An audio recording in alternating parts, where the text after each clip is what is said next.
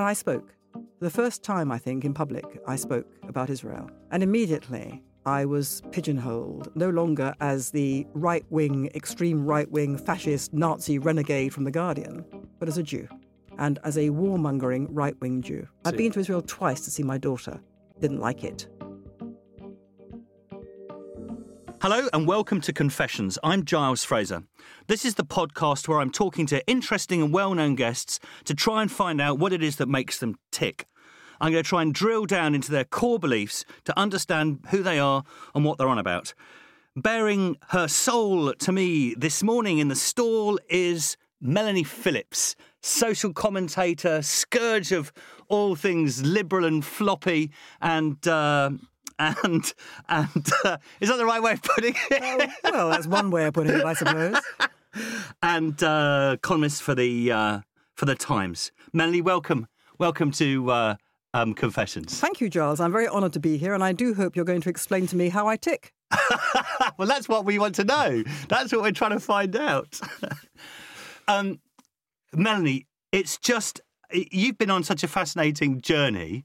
Um, the whole sort of trajectory of your um, thought has, you know, has been has been fascinating. But perhaps we could just start by talking about where it all starts for you, where where it all began, and something about your parents, and something about where Okay. your background, and Okay. you know.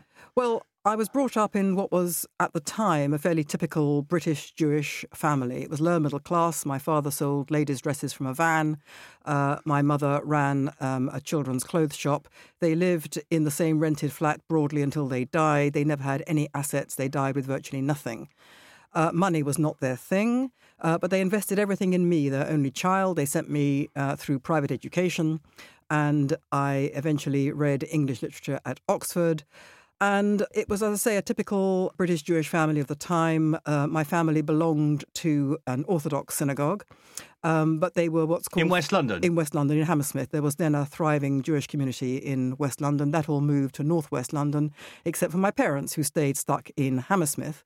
And it was fairly typical of the time. My parents um, were kosher at home and out, but they were what's called three times a year Jews. They went on the high holy days, the two days of Rosh Hashanah uh, and Yom Kippur, the three uh, biggest uh, festivals of the of, of the year.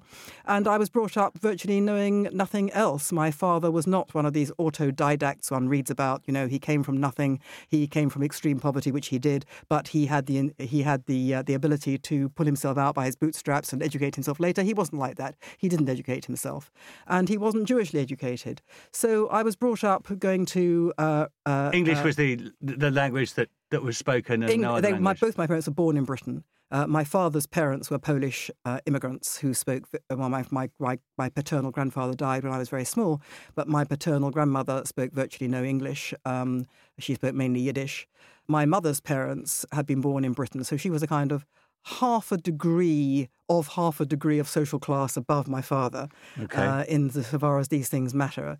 And yeah, that was my background. And it would have been unthinkable, unthinkable uh, for my parents and their immediate family circle uh, to have voted anything other than Labour ever. Phillips is a. It sounds like one of those names that was probably anglicised along the way. Well, the family mythology is that when my paternal grandfather came off the boat uh, at the port of London in uh, uh, uh, whenever it was the turn of the 20th century uh, from his village in Poland, he gave his name, which according to the family mythology was something like Patachinsky, and they said, right, Phillips.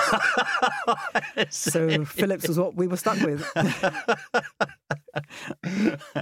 and did you did you go on high days and holidays? And was that a part of? I went on uh, high days and holidays. Yes, I stuck pretty faithfully to uh, you know the pattern that my parents had set, uh, even when I grew up. But that's another story. I stuck very pretty faithfully to the pattern my parents had set in all kinds of ways, which weren't necessarily altogether healthy. Oh, go on then. That, that I was too too much tied to my mother in particular. Um, I didn't really uh, understand that neither she nor I knew where the one stopped and the other started, and that builds in for major problems later in life, which duly uh, surfaced. And I've spent much of my life trying to deal with it, but hey, uh, I don't play the victim, so I prefer not to go there too much. th- there was that sort of uh, prioritization of education, which is quite typical in the sort of background that you Mm. That so. you describe, and you know, throw all your resources or as much as you can at at your children to, to help them do well. Yes. And then you went on to university to do I read English literature. not know, a doctor or a lawyer.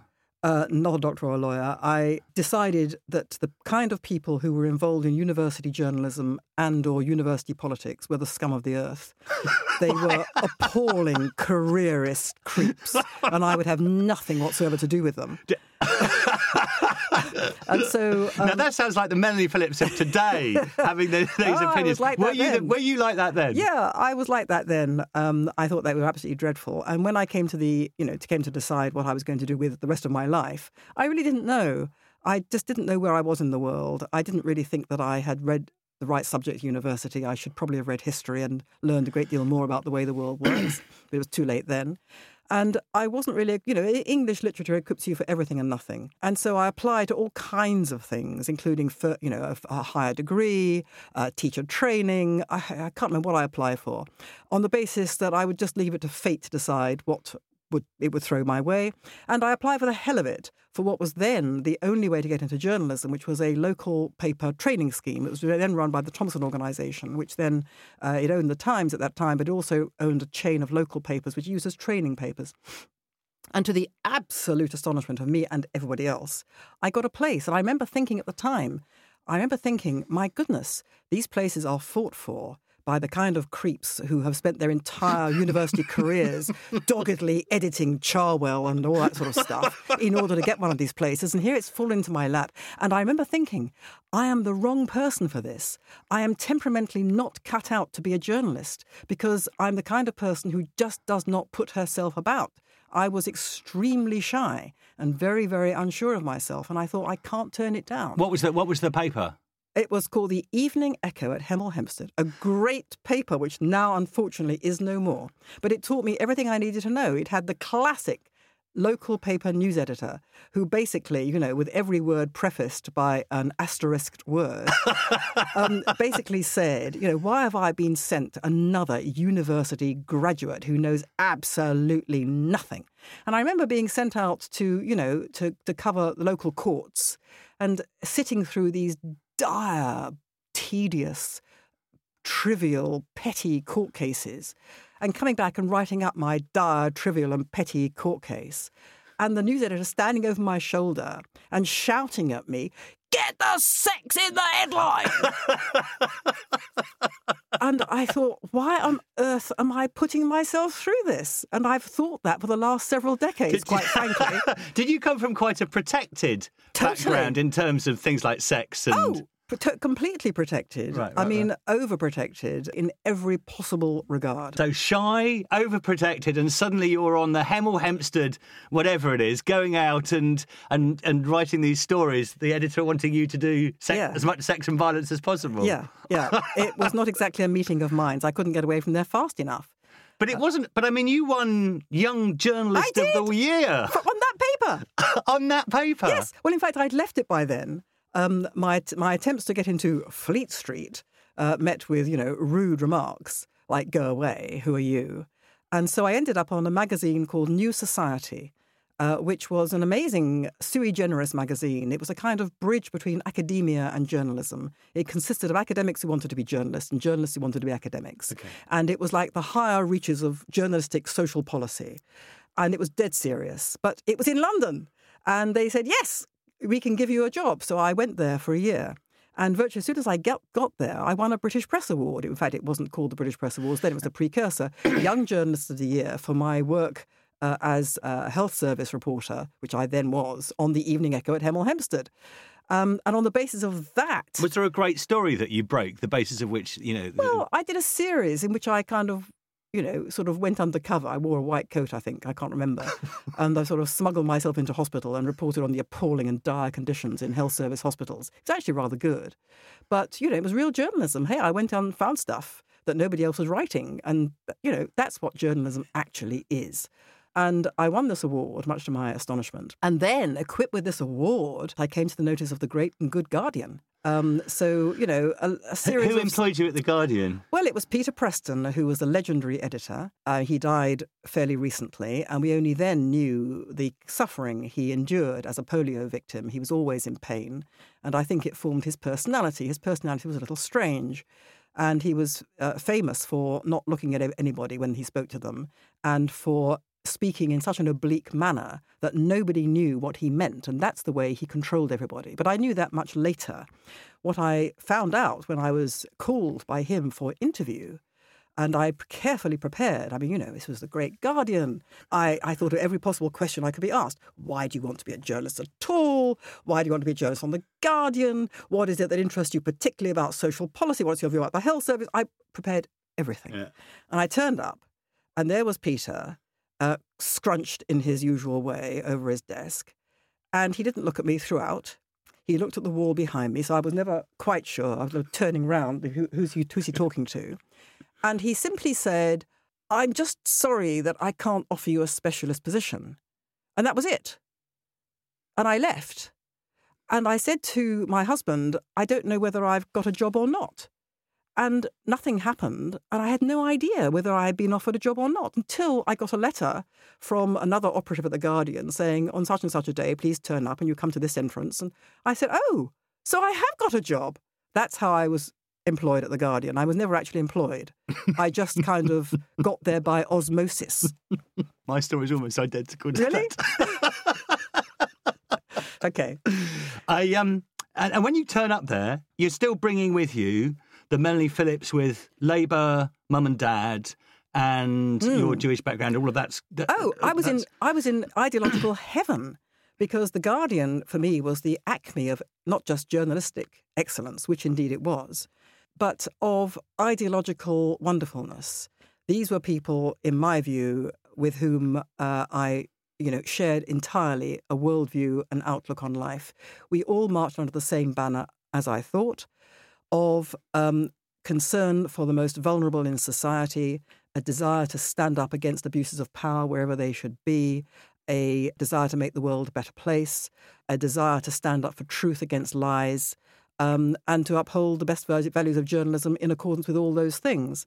Um, and I thought they were all on the same page as me at that time, and so I was in absolute seventh heaven. And those are your core. Those are your core values. They were and... my core values. They remain my core values. Yeah, you're you're you're, you're not a self doubter, are you? Oh, I am, but not over that.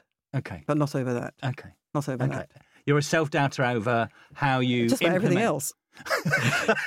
about what it all means, about how you interpret this, about whether I've got it right, about whether I've got people right, whether I've got my general position right, whether whether my general position accords with my core principles or whether the people saying that they don't accord with my core principles are right. Who's right? That's what I'm always wrestling with. And and that wrestling uh, famously took a sort of you know there's a dramatic turn at the Guardian when well, you you as it were fall out with with the sort of the world view as it were. There were um, several um, dramatic turnettes as it were. Right. Uh, on the on en route, there was a, a you know a, a, sort of blip in 1982, which we can go into if you if you want. Um, you can find it in my memoir, Guardian Angel. Oh, um, quick advert! Quick advert! See, she's plugging a book. um, but um, my my real falling out. Um, I mean, I if you go back to my work on New Society, you can find there evidence of heresy. I remember very clearly a couple of incidents where I went down to Brixton. This would have been in 1978. I went down to Brixton to look at, I don't know, something to do with race uproar. And I remember writing something to the effect of, well, you know, the community itself has got to really get its own act together about its young people. And everyone going, what? And thinking, oh, what have I said? Have I said something wrong? And I also said something about um, psychiatric hospitals. I said psychiatric hospitals are awful, but community care, it's a recipe for neglect. And everybody went, oh, you can't say that. And I thought, what?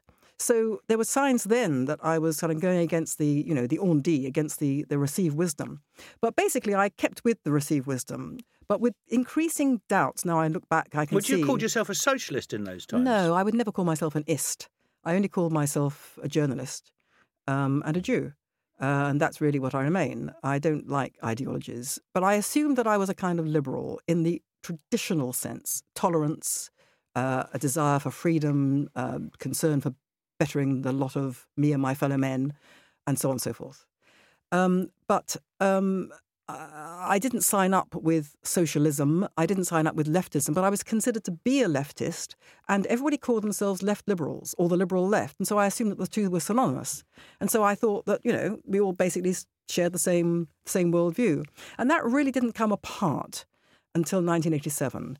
Until 1984, I was a writing journalist. I was, first of all, um, a reporter. Then I was the paper's social services correspondent. And then I was an editorial writer, a leader writer. Um, and then I became the paper's news editor for three years. That was not a happy experience. We can go into that if you want.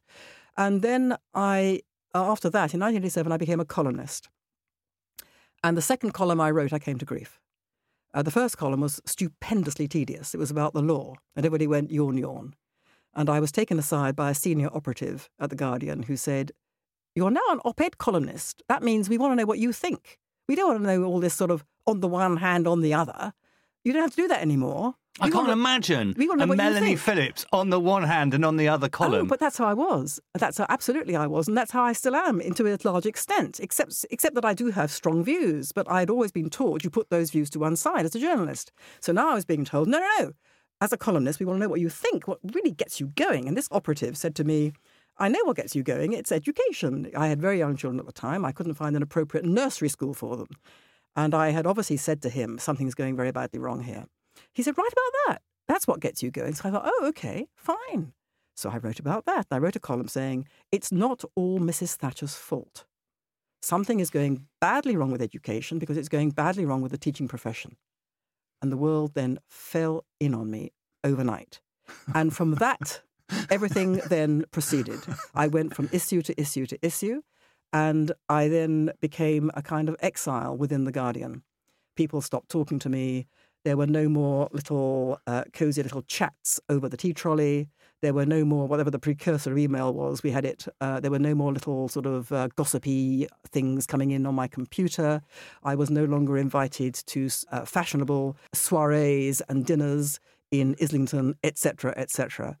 But you don't think you changed at I all? did change. I Ah. changed very dramatically in that I came to believe that the people I'd thought were on my side were on the other side, um, and that the people and that I had I'd misinterpreted a whole load of stuff. But the core principles. Standing up for the vulnerable against the oppressor, standing up for truth against lies, justice against injustice, victim against victimizer, I remained true to that, and I remain true to that. Is my interpretation of how those things And played who- out and, that and, and the, presumably you cast who Yes. who are in those uh, those categories in a different way now. Exactly. And I found myself increasingly, because I was taking these positions first on education, then on family breakdown, then on multiculturalism, then on Islamism, and then on climate change. It wasn't called climate change then, it was called man made global warming. But on all these things over many years, um, I became, I, I, I entered into more and more circles of hell, basically. I became ever more demonized. And as that happened, I was embraced by people who had previously been uh, people who I had assumed were on the side of utter selfishness, self centeredness, horribleness, uh, lack of conscience, i.e., the right. And I realized that they weren't the right, that they were a diverse set of people. They were largely unideological. Some of them were ideological. Some of them were gung ho for market forces. And in my view, market forces were what was tearing the left apart. The left was being torn apart by extreme individualism in the social sphere, social, uh, uh, personal and social. And the right was going down this path of extreme individualism in the economic sphere. But in my view, it was all the same thing. It was individualism gone mad. And without reference to an overarching set of uh, basic values which constrain individualism. And which are located within a community. Exactly. And I found myself by default being ushered onto platforms, as it were, virtual and real, by people who were considered to be the right. And I realized a number of things, and it was a very, very uncomfortable process. I realized, first of all, they weren't a homogeneous group at all. Secondly, they shouldn't be demonized because they were activated in many respects by conscience and by a desire for the betterment of humanity. They just had a different view about how that should be achieved. And thirdly, the most unsettling thing was that they embraced me, but I didn't embrace them.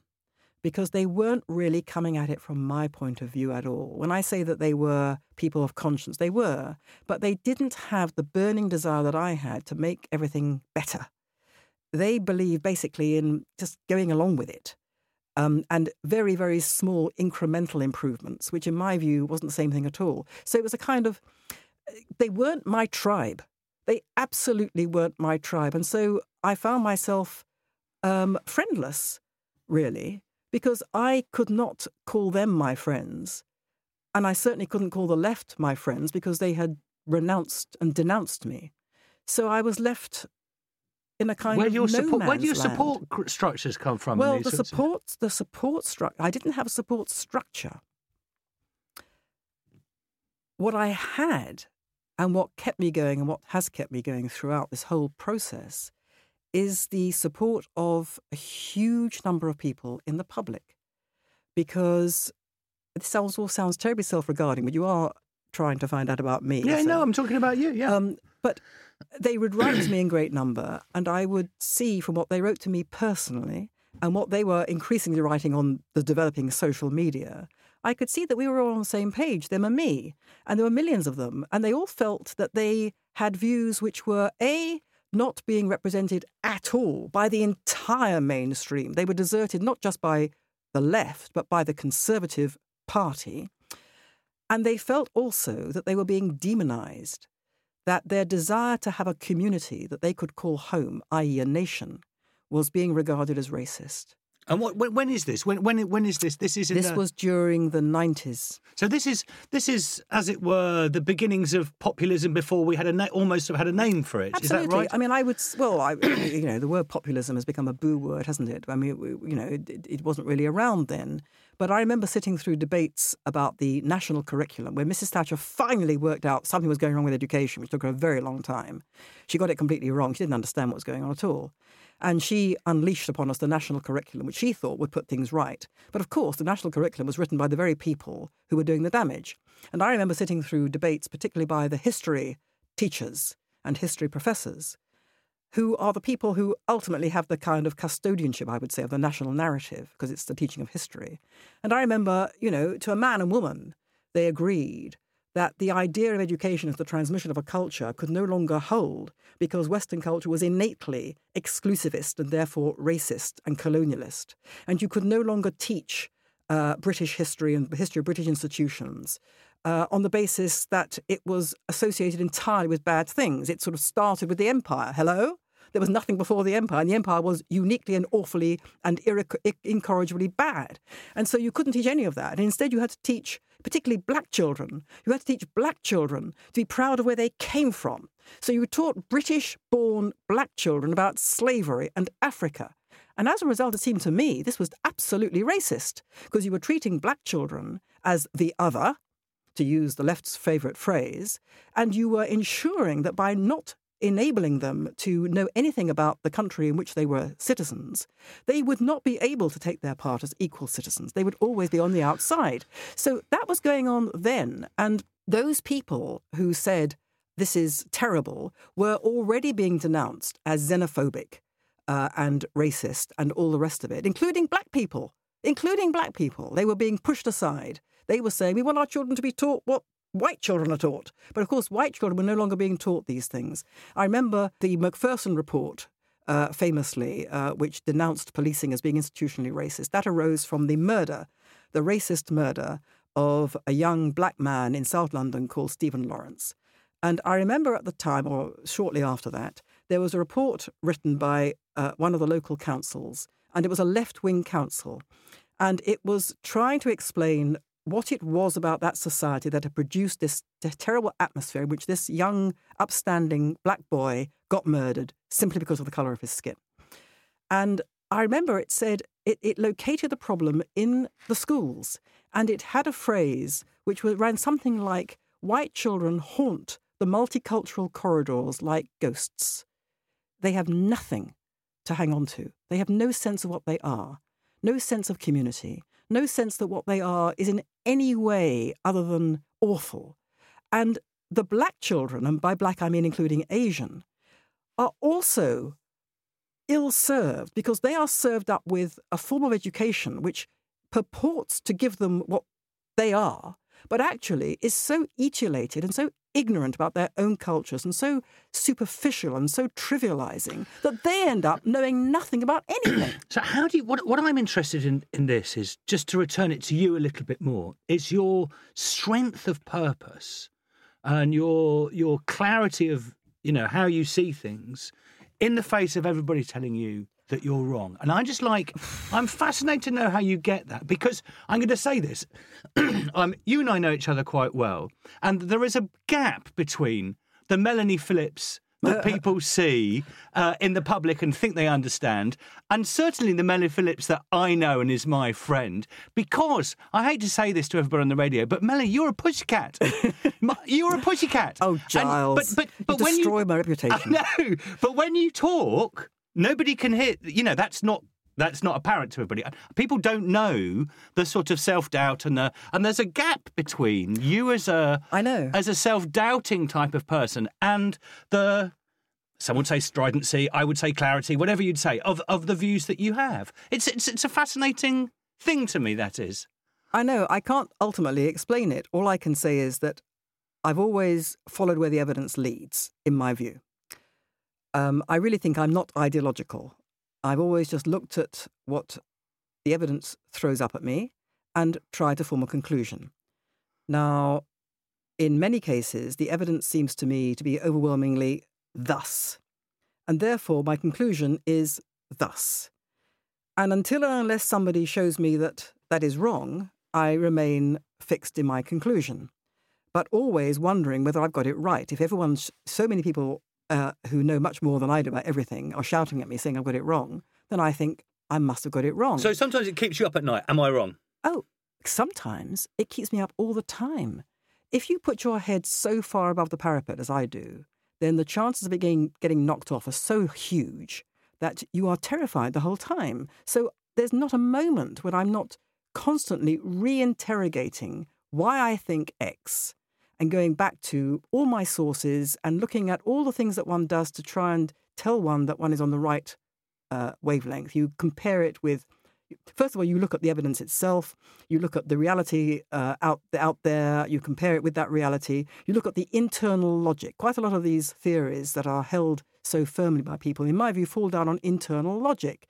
And then you look at the arguments with those people about the internal logic, and then you look at their reaction, and they run away from the logic. They don't answer the question. They they circumvent it, or they come up with false logic again. And so you reach those sorts of conclusions.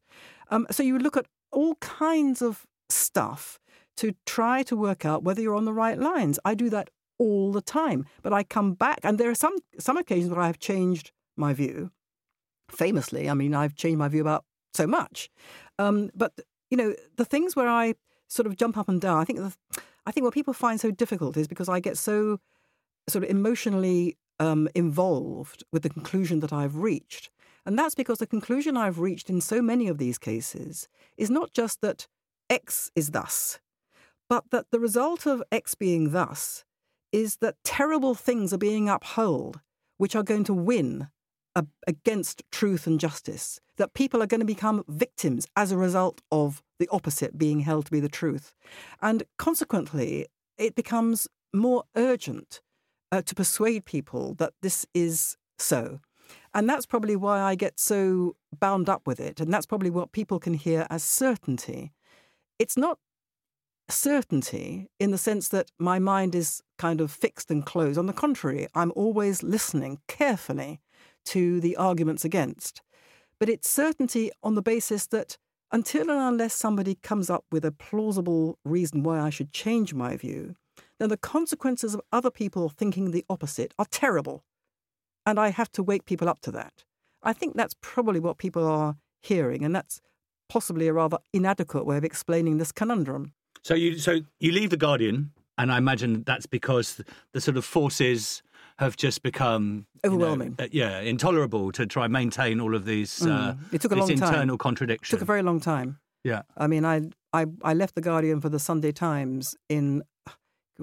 Honestly, I, I forget the dates, but I think it was somewhere around the late nineties, ninety eight, something like that. Did you feel liberated when you when you left the Guardian to start writing things that you felt you weren't able to write before? I was kind of shell shocked, really. Um, I was shell shocked by the whole experience. I had to leave, and it was a terrible, terrible. I can't describe to you. It's, it's like this sounds melodramatic, but it's a bit like suddenly realizing fairly late in life, i.e., in your mid 30s, that the family you've loved has been abusing you all the time, and you haven't realized it until now. and then when you realize it, you have to go. You can't stay with them, but you still love them because they're your family, and you can't really leave them. It was like that. And is it still like that a yes, bit? Yes, Yeah. it is. It That's is, and I can't explain that. I, sad thing I can't explain that. I can't explain that because people Yeah. say to me, oh, "How could you possibly even think about these people? They're so loathsome, so awful." I don't see that.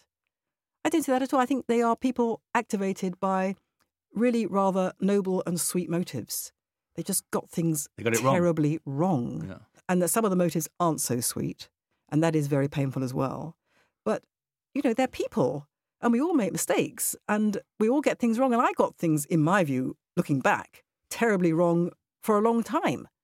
Um, we're all the product of our background and our environment, and what makes us is a complicated matter. But you know, so anyway, I, I I I don't feel I've really left them, and I I think the reason why they're so bitter towards me is that they don't feel they've I've really left them either.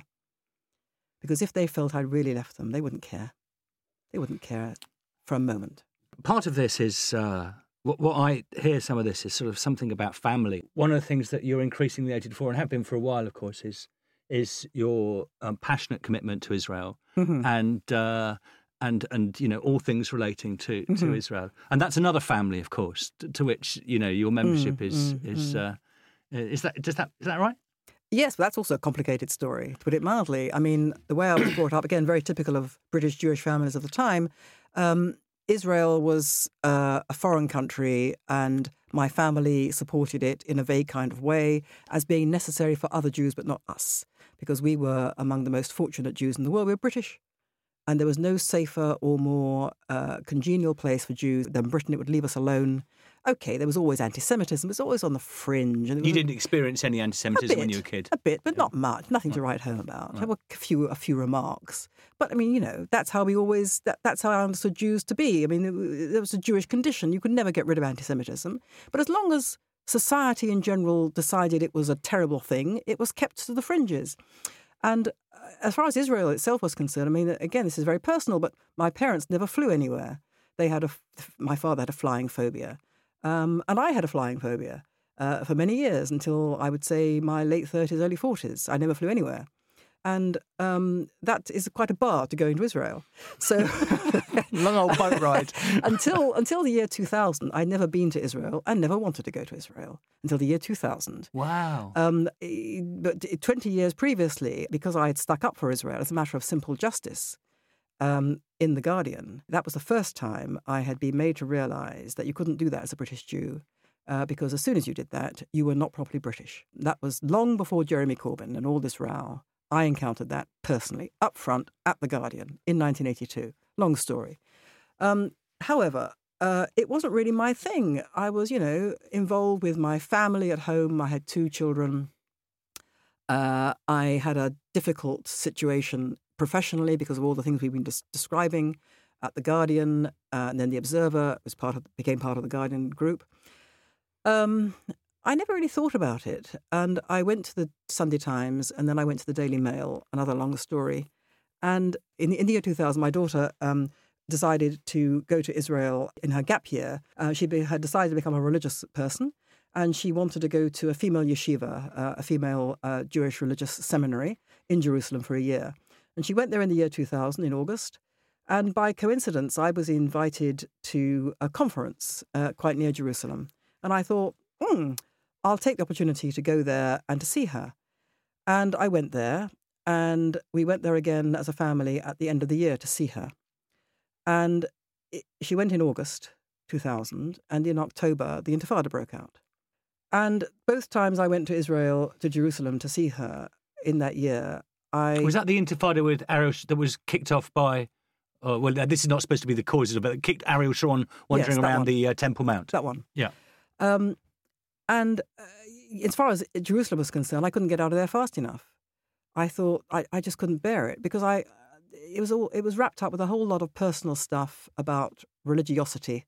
Jerusalem is a very very religious place. I was very frightened by that. I thought it. I, I just I just didn't like it. And then everything changed for me because of the Intifada. What had been lurking since 1982, that experience at the Guardian, came roaring out in the Intifada. You had Israelis being blown to pieces in pizza parlors and in uh, cafes and in buses in Jerusalem and elsewhere. And the Israelis uh, finally uh, had to deal with it. And that meant taking condign action in what's called the occupied territories. And as a result, what came out of the woodwork very fast, immediately in Britain, was that Israel was full of Nazis, that Israel was a Nazi state, and that it was slaughtering Palestinians. And it was presented as the aggressor. And again, I thought it was a simple matter of justice and reality. I mean, what the hell's going on here? And I spoke. For the first time, I think, in public, I spoke about Israel. And immediately, immediately, I was pigeonholed no longer as the extreme right wing fascist Nazi renegade from The Guardian, but as a Jew and as a warmongering right wing Jew.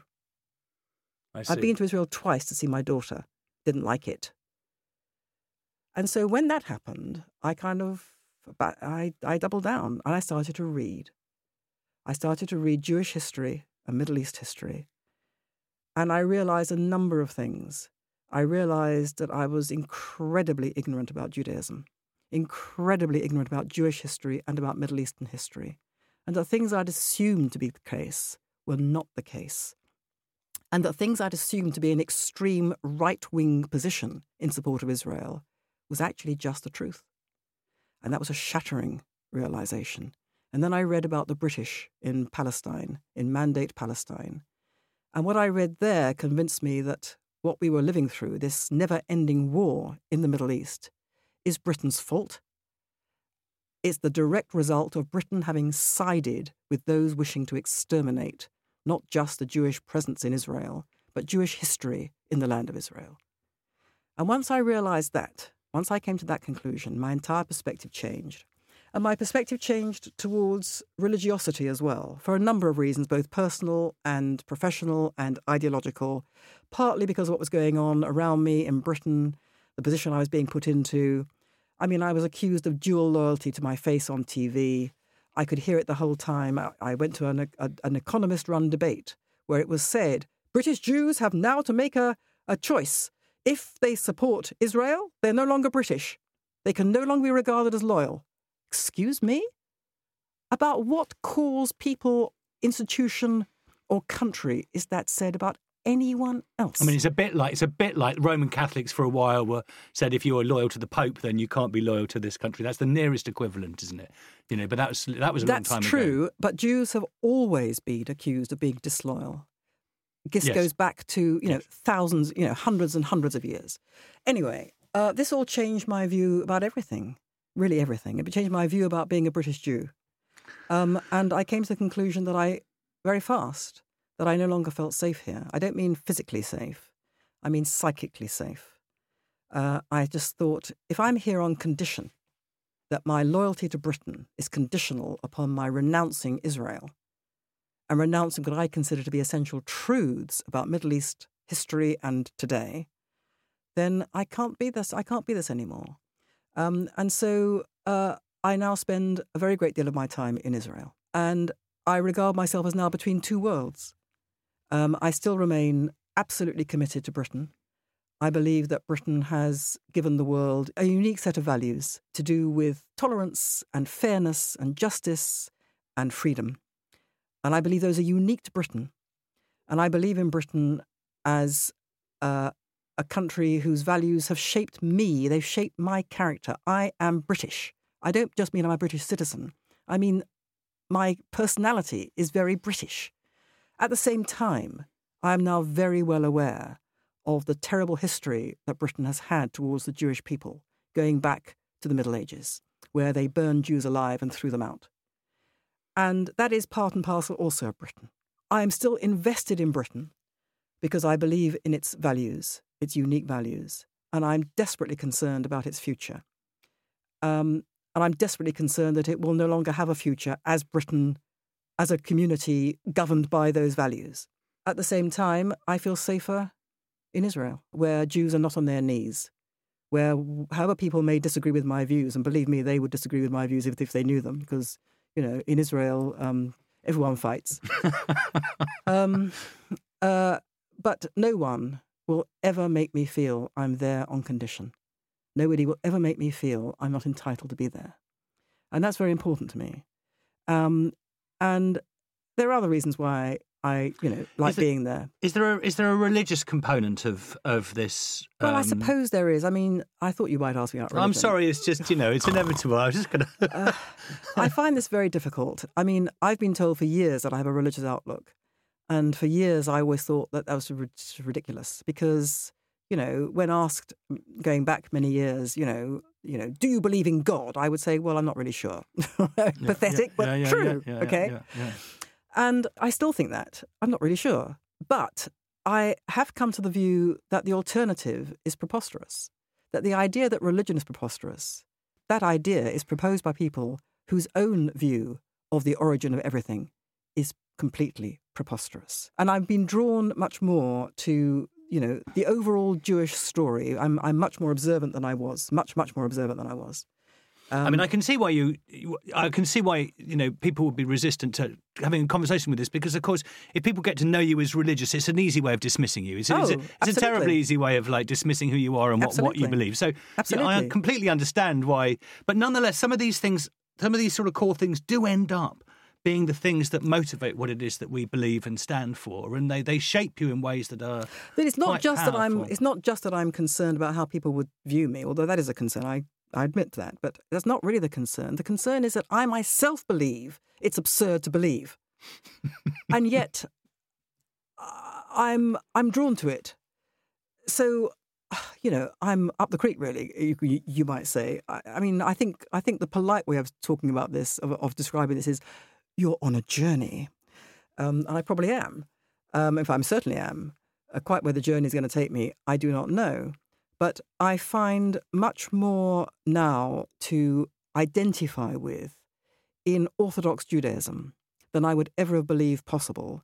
And I find that those who have put religion in general, and the Hebrew Bible in particular, into a box marked obscurantism, illogicality, irrationality, uh, the extinction of freedom, have got it completely wrong. Because all the things that secular people think uh, they believe in, uh, and that they think arose fully formed in their brains through genetic chance, all these values to do with justice and compassion and conscience and all that, that that sort of is a sort of genetic component of being a secular person, those things are uniquely in the Hebrew Bible, uniquely.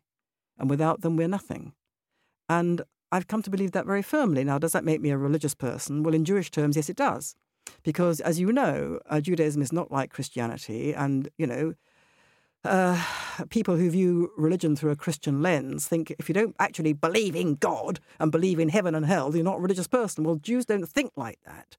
It's all to do with doing. Um, and it's a, it's a very different way of looking at religion. And I do appreciate that.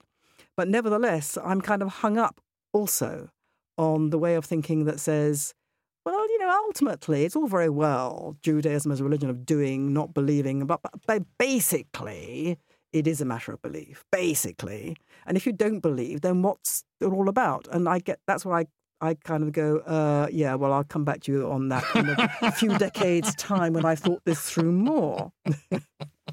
Would your mum and dad uh, oh. who you know who had that three times a year mm. type of Judaism. Look at you now and you know with your more observant position. Would they be sort of like surprised by that? I often think about this. Um, I think they simply wouldn't understand. Ultimately they would try, have tried very hard to understand. They would understand a bit of it. They'd understand a bit of it. But I think my father in particular would have been utterly resistant.